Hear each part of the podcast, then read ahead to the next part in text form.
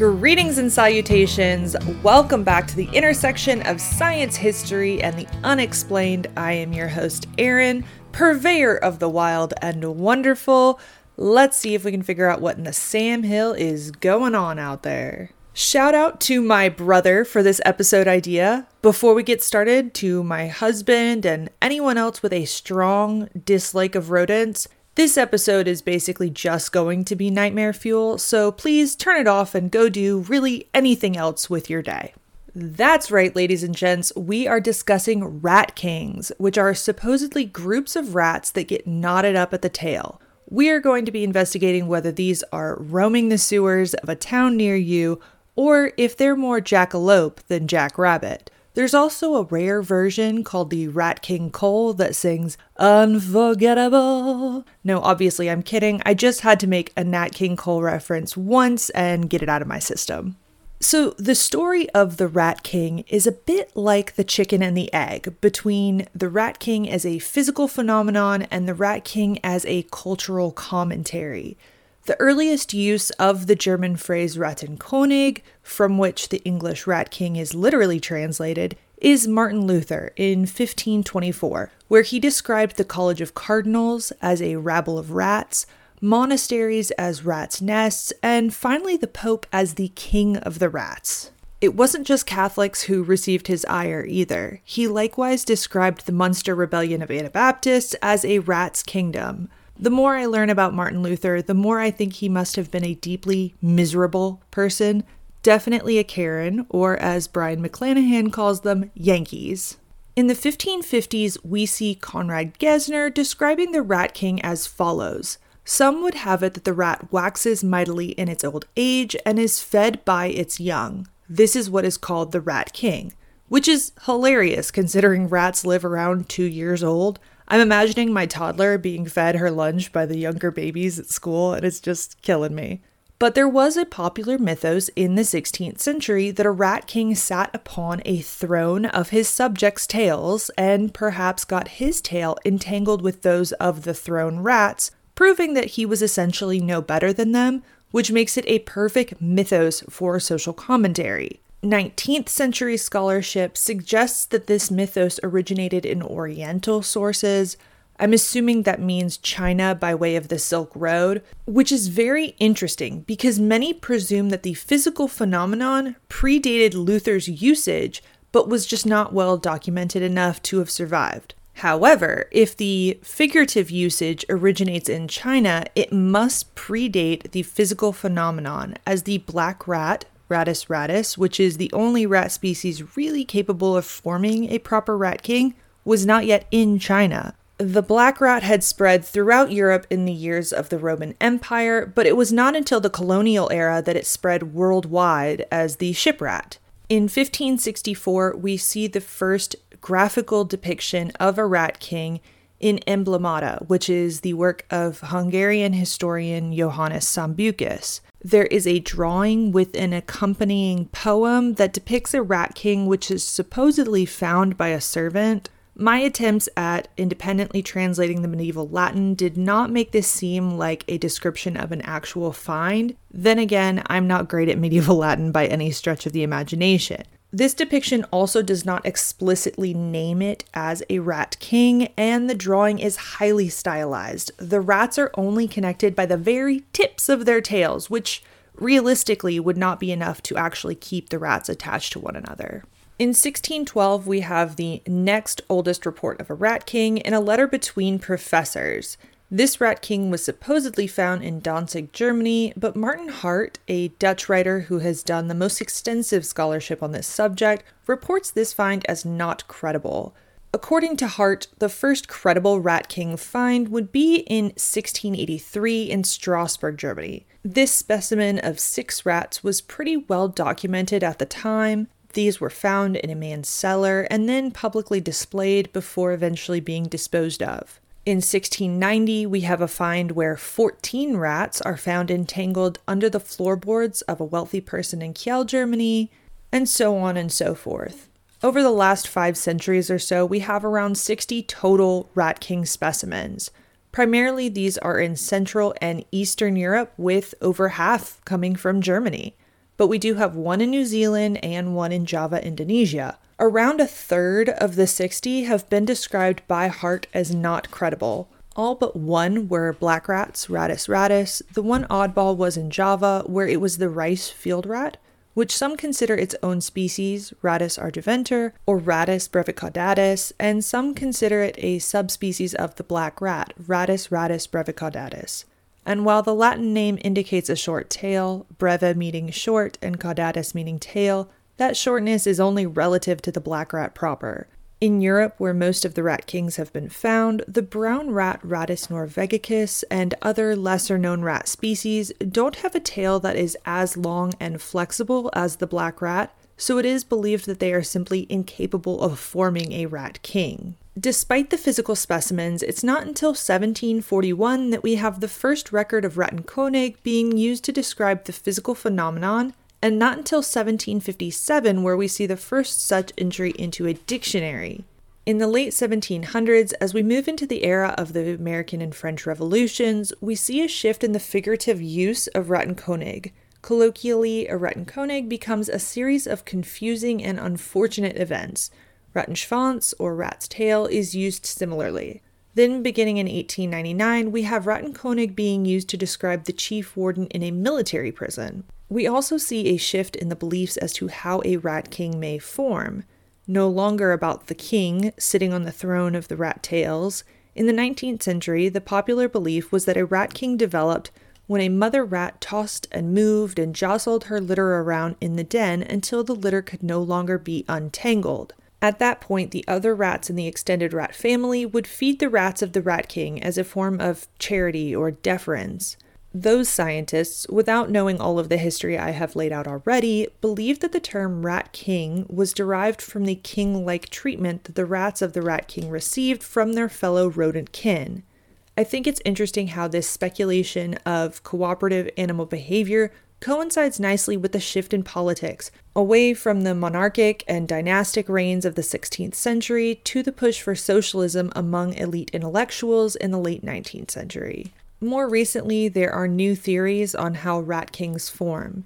One theory put forward by Martin Hart in his book Rats was that the entrances to a burrow become blocked and a group of rats becomes trapped in a much smaller space than is typical. As a result, the tails become entwined as they attempt to escape. Another theory is that the tails become attached by a sticky or frozen substance, be that poop, sebum, blood, some combination of those bodily fluids, or even frozen sand or dirt. Then, as the rats move around, further entangling their tails, a knot forms.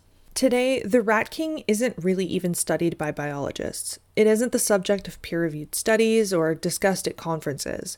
Instead, it is treated like legend and relegated to the role of modern day freak shows, putting tuchuses in seats for museums with specimens. As I mentioned, a writer is the most well versed scholar on this subject. And while I appreciate everything that Graham Hancock has done for the topic of alternative Egyptian history, I can't imagine where we would be if we didn't have any scientists or academics like Robert Schoch who are willing to take on these subjects. The topic of rat kings, while not nearly so mountainous, will always suffer if it is not studied. In all seriousness, we actually have rat king specimens that have been preserved, and yet we have more scientific analysis of Bigfoot. Not only that, I found that very little of the relevant resources have been translated to English, and I don't speak German or French or medieval Latin, so unfortunately, that does limit my ability to make conclusions on this topic. It seems that nearly everyone who has commented on the subject is pulling most of their material from Hart. There is one extant specimen that has been x rayed, but I am having to rely on the paraphrasing of others to know what that analysis says because like so much source material, it is in German. But we endeavor to persevere nonetheless. As for the modern theories of how a rat king forms, I definitely don't agree with the 19th century notion that this is caused by a mother rearranging her young. As I said, rat kings really only occur in black rats. Kings do appear to occur in some other rodent species, like squirrels, which makes a bit more sense to me, to be honest, given that they have long and bushy tails. I could certainly see a sticky substance like tree sap being a culprit in a bushy tailed arboreal creature. But back to our rats.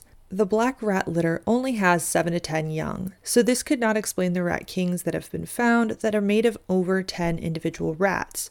The largest rat king found was 32 individual rats, so that's just preposterous that it would be the product of a mother and her young.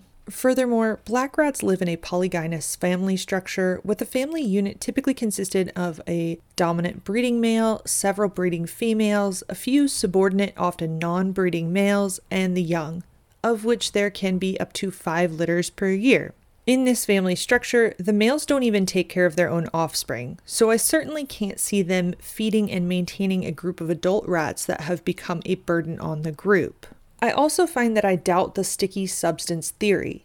If the tails froze together or got stuck together by some means, I would expect to see some evidence of frostbite or other skin damage. That's just not the case. In the one specimen x rayed, it appears that there are fractures to the tails and some of the tail bones, with the bones showing some evidence of regrowth. That suggests that the rats were stuck together for some time before being found. If that was the case, why don't we see more skin damage or necrotic tissue? Along those lines, rats will actually chew off their tails in other instances of becoming stuck, such as in a trap. But we don't see any evidence of even one of the trap rats in any of the Rat Kings attempting to chew their tail off to free themselves. Some, but not all specimens have shown bite marks on the body, but not on the tails, so we cannot be sure if this is evidence of them attempting to free themselves or them being attacked by other animals. An interesting tidbit is that most rat kings are found alive, without evidence of emaciation and not within the burrow with other rats. This indicates that they could not have been entangled very long, because surely they would not be able to successfully move around and feed. But also, we know that they most likely were not being sustained by other rats. Another aspect of the story that is intriguing to me is that most of the stories indicate the Rat King was found below ground, under floorboards, in cellars, under hay bales, etc. Only the Rat King in New Zealand appears to have come from a high place. That one fell from the rafters. But these are black rats, another name for which is the roof rat. While they can form burrows underground if need be, they are more likely to seek out shelter in a roof, tree, or other high place. If rat kings are a strictly natural occurrence, why are they typically found in areas that are not the preferred habitat of the rats entangled? Finally, not only are rat kings typically found in Germany, which is curious enough on its own, but they are most often found in rural areas, not cities, and they are usually displayed, at least for some time, in the town square like a tourist attraction. Some finders of rat kings even profited off their finds in an era when people were routinely creating taxidermy hoaxes by attaching bird wings to lizards to create dragons and similar circumstances. I have come to the tenuous conclusion that while anything is possible, I think most of the cases of rat kings are in fact hoaxes. The reports don't appear to be consistent with black rat behavior as we know it, and the fractures in the tails could have been caused by a human forcibly creating the knot. The fact that the kings were mostly found alive suggests to me that they could not have been stuck that long, else I would have expected shock or starvation to take its toll. It would not surprise me to know that the animals were being maintained by humans for the purposes of showing them off. Perhaps they were even being mollified with catnip or ratnip or something like that to keep them from chewing their tail off in the process. And in addition to all of the physical evidence, I come back to the problem that we have older historical evidence for a rat king and a throne of knotted rat tails as a cultural commentary than we do of a rat king specimen. How often have we seen in history where a legend, like an Aesop's fable type thing, is found later to be a biological reality? That seems like one in a trillion odds. My conclusion is a similar one to the biologists who have ventured to comment on this phenomenon. Their take is essentially that anything can happen once or twice, but the idea that this is a regularly, naturally occurring phenomenon seems to be more myth than reality. That's going to wrap it up for this week's episode. Take a gander at the show notes to find links to resources used in the making of this episode, as well as all of the places you can find me In my research, I did find a recipe for a Rat King cake that uses a rat candy mold to make the mini cakes and twisted candy canes to mimic the knotted tails.